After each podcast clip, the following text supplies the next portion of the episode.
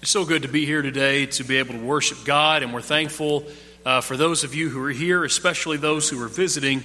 We hope that you uh, uh, find a, a warm welcome, and we hope that you will be able uh, to stay and have lunch with us in just a little while so that we might uh, have an opportunity to get to know you a little bit. And I do want to say one more time um, after last weekend that uh, we are so thankful for everyone who helped and who did so much to make our Arise Spiritual Growth Workshop uh, possible. So many worked so hard, sacrificed so much, and uh, that is not unnoticed. And so we're thankful for you and for everyone. And Lord willing, we look forward to another successful year uh, come twenty twenty-one.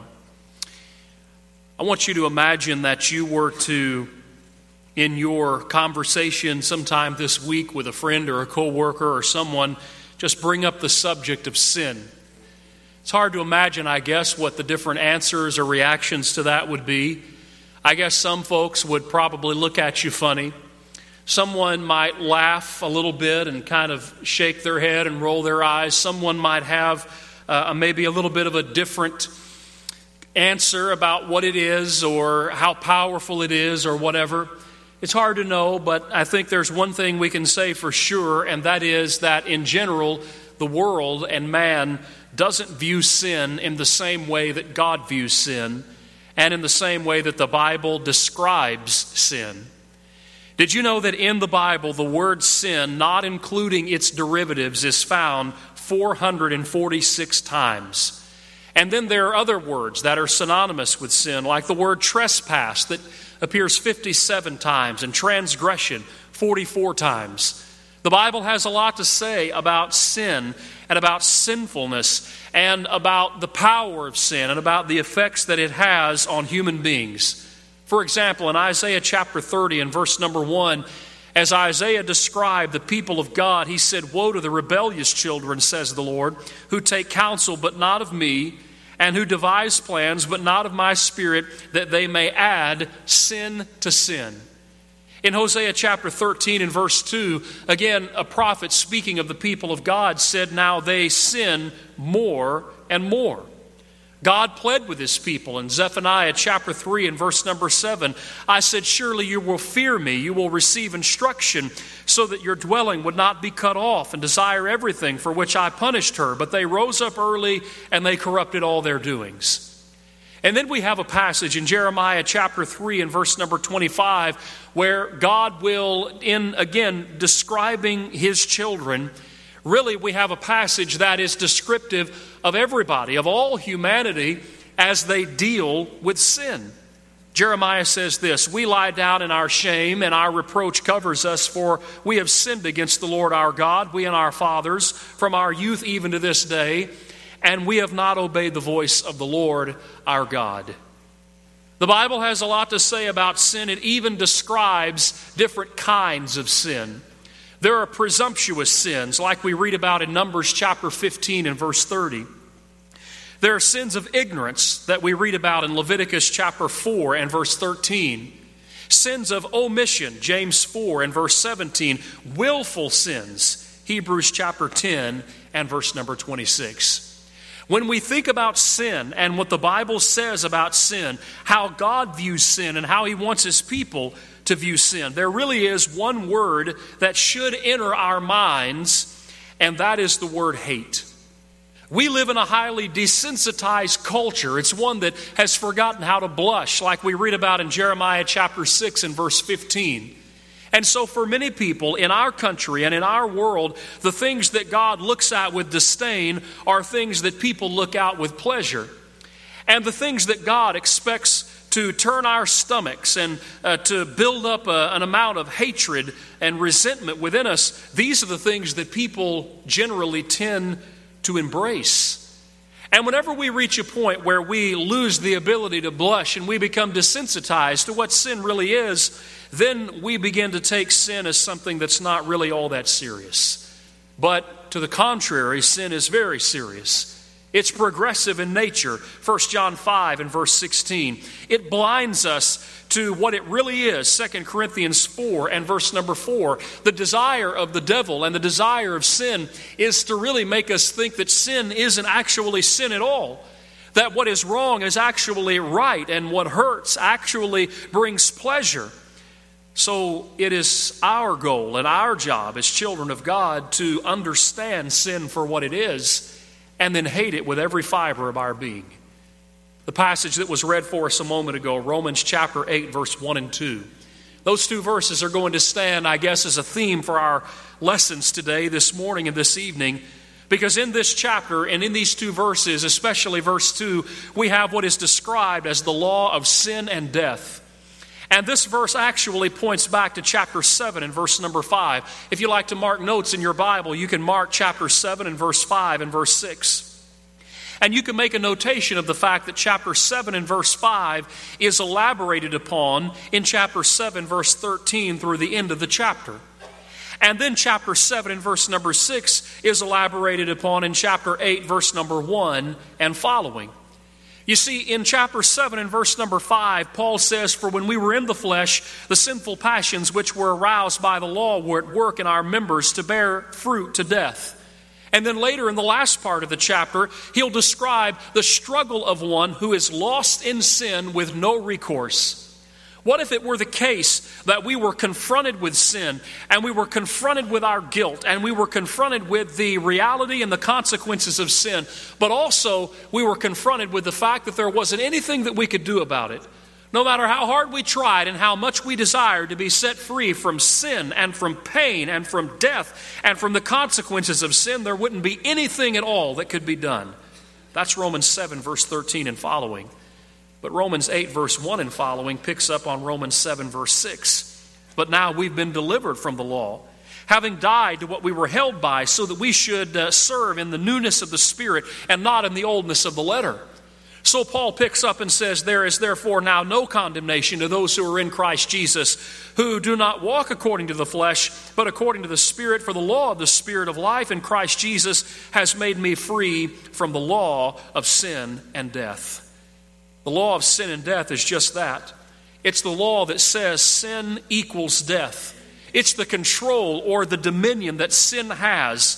Paul says in Romans seven, verse twenty-three and twenty-four, "But I see another law in my members, warring against the law of my mind and bringing me into captivity to the law of sin which is in my members.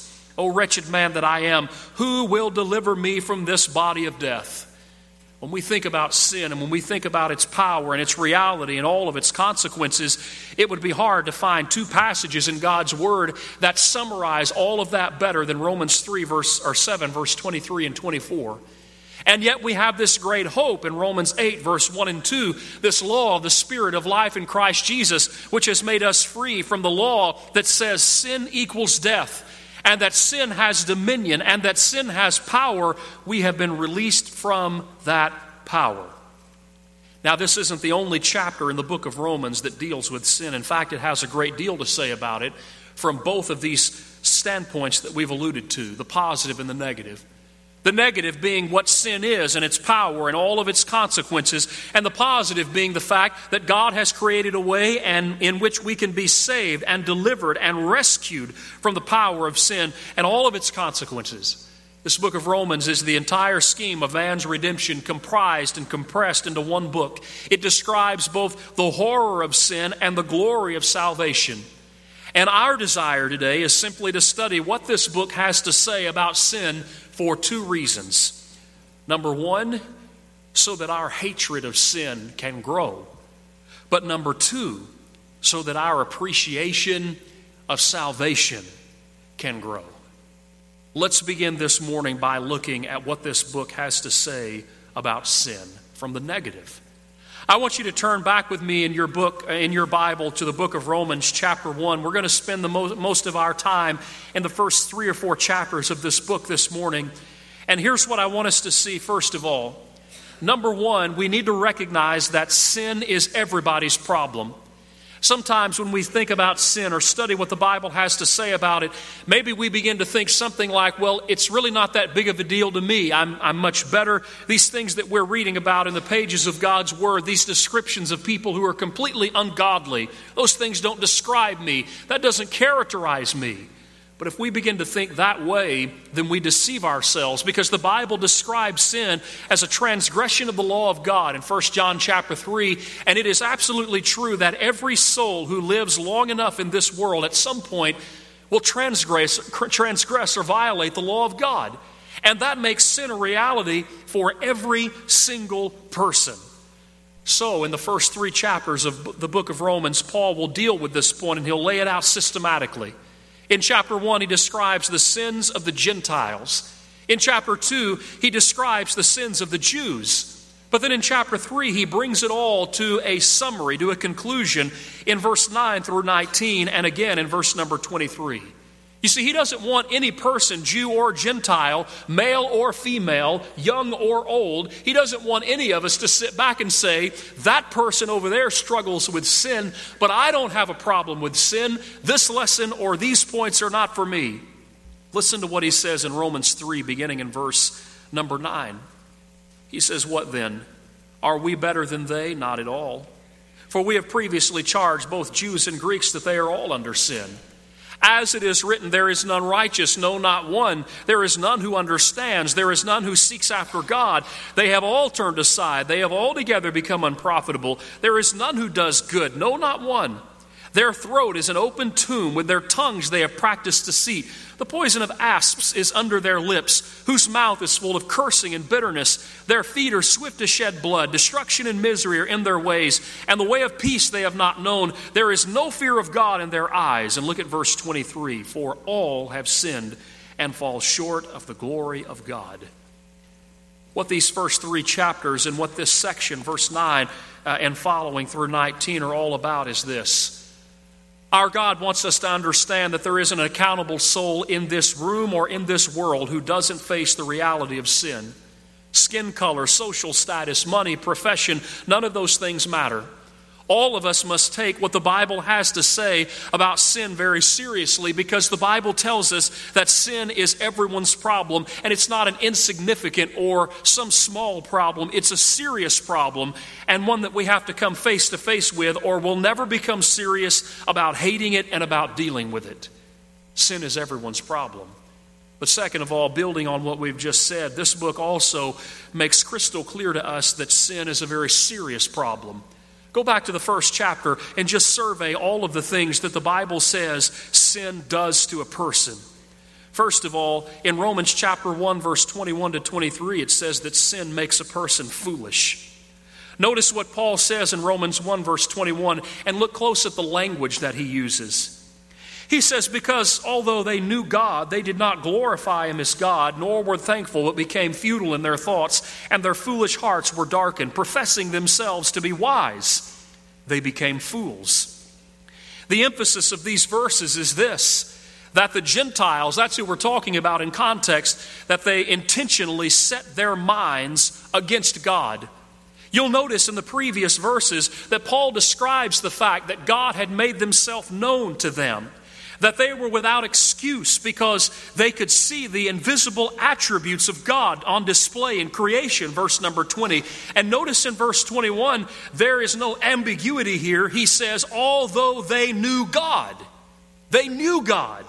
But what did they choose to do? They chose not to glorify him. They chose not to be thankful. And if you're looking for a passage that describes the progression of sin, here is one. They knew God, but they refused to glorify him, and they refused to be thankful. Thanksgiving, of course, is an implication of our dependence upon him. And whenever we get to the point where we refuse to acknowledge God, we refuse to give God the glory that he deserves, and we refuse to thank him for what he gives, then we're following right in the footsteps of these Gentiles.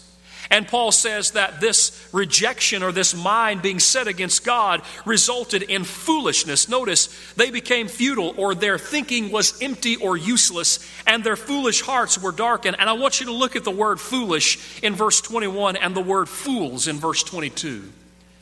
Would you believe it if I told you that in describing their reasoning as worthless, Paul actually uses a word in the Greek New Testament that our English language translates into the word moron.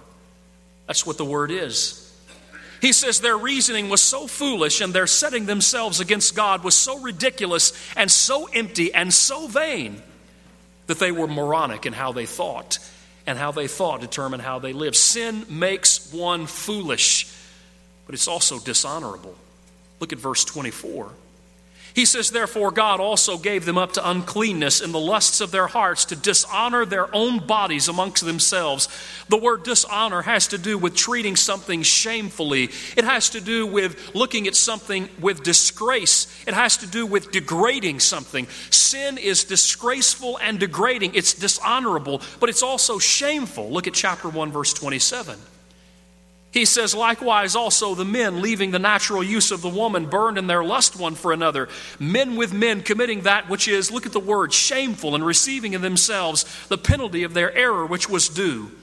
The word shameful simply refers to behavior that should embarrass, embarrass us and cause us to feel disgraced. Again, we live in a world in which it is not... Um, It is not right in many people's eyes to talk about something being wrong or to talk about something being shameful or to talk about something being disgraceful. But God says what we need to understand in crystal clear language is that when we commit sin, when we live in sin, that is foolish, that it's dishonorable, that it's shameful, and that it ought to cause us to feel embarrassed and it ought to cause us to feel disgraced. Look at chapter two and verse one. Sin is also blind. Paul, in switching uh, switching uh, from the Gentiles to the Jews, now says, therefore you are inexcusable, O man, whoever you are who judge, uh, who judge for, and whatever you judge another, you condemn yourself, for you who judge practice the same things. In this chapter, he begins to contrast the uh, unfair or unrighteous judgment of the Jews with the fair or the righteous judgment of the gen- of God, rather. And the point that he wants them to see in chapter two, verse number one and following, is that they're hypocrites. And the reason that they're hypocrites is because they pass sentence. Literally, that's the idea of judgment. They pass sentence on the Gentiles for committing the sins that are described in the first chapter. And yet Paul says, all the while you're guilty of committing the exact same things. That's because sin is blind. Hypocrisy is a result of sin because sin blinds us to its true nature. And if you think about it, that makes a lot of sense. The devil doesn't want you to realize that he's the devil because otherwise he wouldn't be able to, to convince you to follow him. Sin doesn't want us to know that it's actually sin because otherwise we wouldn't commit it. Sin causes us to be blind to what it really is. That's why we have such an emphasis in God's Word in passages like Second Corinthians thirteen five and Second Corinthians four and verse four that explain to us the importance of a constant, honest self-evaluation by opening up the mirror that is God's Word and allowing this Word to show us for who and what we truly are so that we don't allow ourselves to be tricked and deceived and blinded into following that which is wrong. How serious is sin? It's foolish, it's dishonorable, it's shameful, it's blind. But go back to chapter one. Look at verse twenty-four, verse twenty-six, and verse twenty-eight. You'll see a common thread between these three verses. Therefore, God also gave them up, verse twenty-four. For this reason, God gave them up, verse twenty-six. And even as they did not like to retain God in their knowledge, God gave them over to a debased mind, verse twenty-eight. Sin is so serious that it causes God literally to give up. And the point of those three passages is this. If a person is bound and determined to be rebellious against God and His will and to continue living in sin, God is not going to force us to do what we don't want to do. He's not going to force us to do what's right if we choose to do what's wrong. And so when he says God gave them up, essentially what it means is that God let them go. And God said, if this is your choice and this is what you're determined to do, then I'm going to let you do it. That's how serious sin is. Look also at chapter one, verse seventeen. We don't have time to look at all of these passages, but we do want to look at some of them. When we talk about the serious nature of sin, when we talk about uh, what sin brings and what the results of it are, We need to recognize that sin is something that is worthy of the wrath of God. In chapter one, verse seventeen and eighteen, as Paul begins to build on his purpose statement for the book, he says, for in it, that is in the gospel, the righteousness of God is revealed uh, as it is uh, from faith to faith, as it is written, the just shall live by faith. And then here's our passage. For he says, the wrath of God is revealed from heaven against all ungodliness and unrighteousness of men who suppress the truth in unrighteousness. Let's look at these two passages just for a moment. First of all, notice at the beginning of verse number eighteen that Paul uses the word for, and it has the idea of because. What's the because? That points back to verse sixteen and seventeen. In verse sixteen and seventeen, he talks about the gospel and how it's God's power to save and how it is this system of faith that produces faith in those who believe. The gospel is the way that God makes people right with him. And why is it so important that we talk about a system in which God makes people right with him? Because the wrath of God is revealed from heaven. That's the reason, verse number eighteen. But notice something else about what he says. Look at the word revealed. Notice in verse seventeen and in verse eighteen, you see the word revealed in both of these passages. And this word is a word that is ongoing. It describes continual action. So in verse seventeen, we have the righteousness of God that is on continual display. But we also, in verse number eighteen, have the wrath of God that is on continual display. It's not something that's going to come only in the future. It's something that is a reality right now.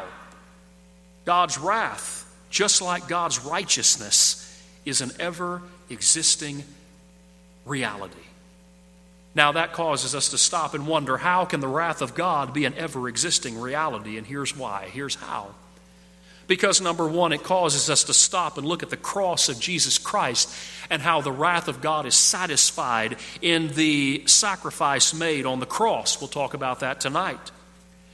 Also, when we see the wrath of God, we, we see it rather when we look at the consequences of, dis, of sin that are on display every day in this world. One interesting thing to do as you're studying the book of Romans is to read and notice how many times the word death or one of its derivatives is used. Ultimately, the reason that sin is so serious is because it produces death. Romans five, verse twelve, whereas by one man's sin entered into the world and death by sin. Romans six, verse twenty-three, the wages of sin is death. There are a number of consequences of sin that are on display that we see in this day, in this world every day, but death is one of them. How do we see the wrath of God on continual display? We see it when we see the cross and how it satisfied his wrath. We see it when we see the consequences of sin in this world on display on a daily basis. We see it when we open up God's word and we look at what's coming on the day of judgment. Paul describes in Second Thessalonians chapter one, verses seven to nine, what's going to happen on the judgment day for those whose life is, uh, whose life is sinful. He says, to you who are troubled, rest with us when the Lord Jesus will be revealed from heaven in flaming fire, taking vengeance on those who know not God and who obey not the gospel of our Lord Jesus Christ. He describes in those passages a situation in which those whose lives are spent in sin are going to spend an eternity separated from God, separated from Christ, and separated from the glory of the power of God. How serious is sin?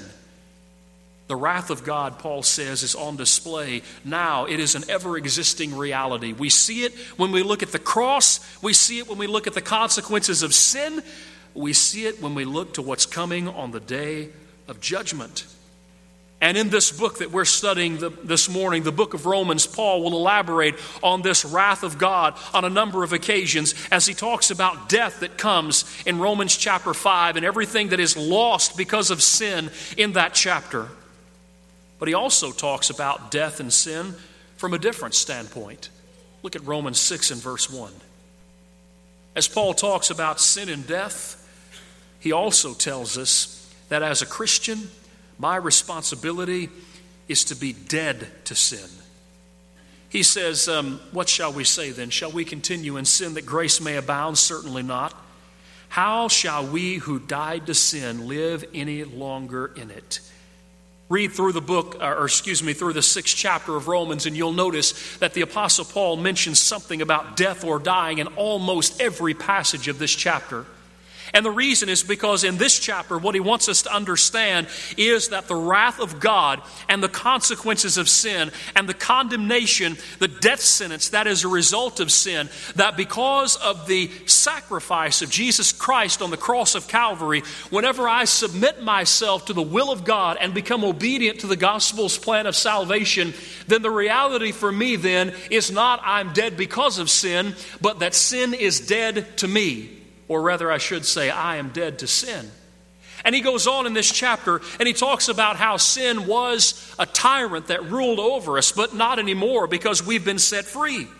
He goes on in this chapter, and he talks about how in the past we used our bodies in service to sin, but not anymore because we've been redeemed by the blood of the Lamb. And so therefore, our body, our life is spent not in serving sin, but rather in serving God and in serving righteousness. And that brings us right back to where we began this morning in Romans eight, verse one and two. Romans seven, five, for when we were in the flesh, the sinful passions which were aroused by the law were at work in our members to bear fruit to death. And then he elaborates on it in chapter seven, verse thirteen to twenty-five. And then in Romans eight, in verse number two, he simply describes the law of sin and death.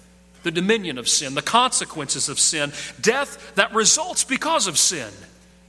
And we need to stop and we need to pause and we need to think very carefully and very clearly about those principles that are elaborated upon, not just in these chapters, not just in this book, but in the entirety of the Word of God. Because sin is a terrible thing. Sin is not something that's to be taken lightly. It's not something that's to be laughed at. It's not something that's to be shrugged off. It is a very, very serious thing to consider. Someone said, I think it was uh, Ken Hope, that every sin, no matter how small or how insignificant it may seem in our eyes, is a scandal in heaven. And that's true. Every sin is a problem because every sin, no matter how small it may seem to me, the result of it is death and pain and separation. But then there's the positive. There is therefore now no condemnation to those who are in Christ Jesus, who do not walk according to the flesh, but according to the Spirit. For the law of the Spirit of life in Christ Jesus has made me free from the law of sin and death.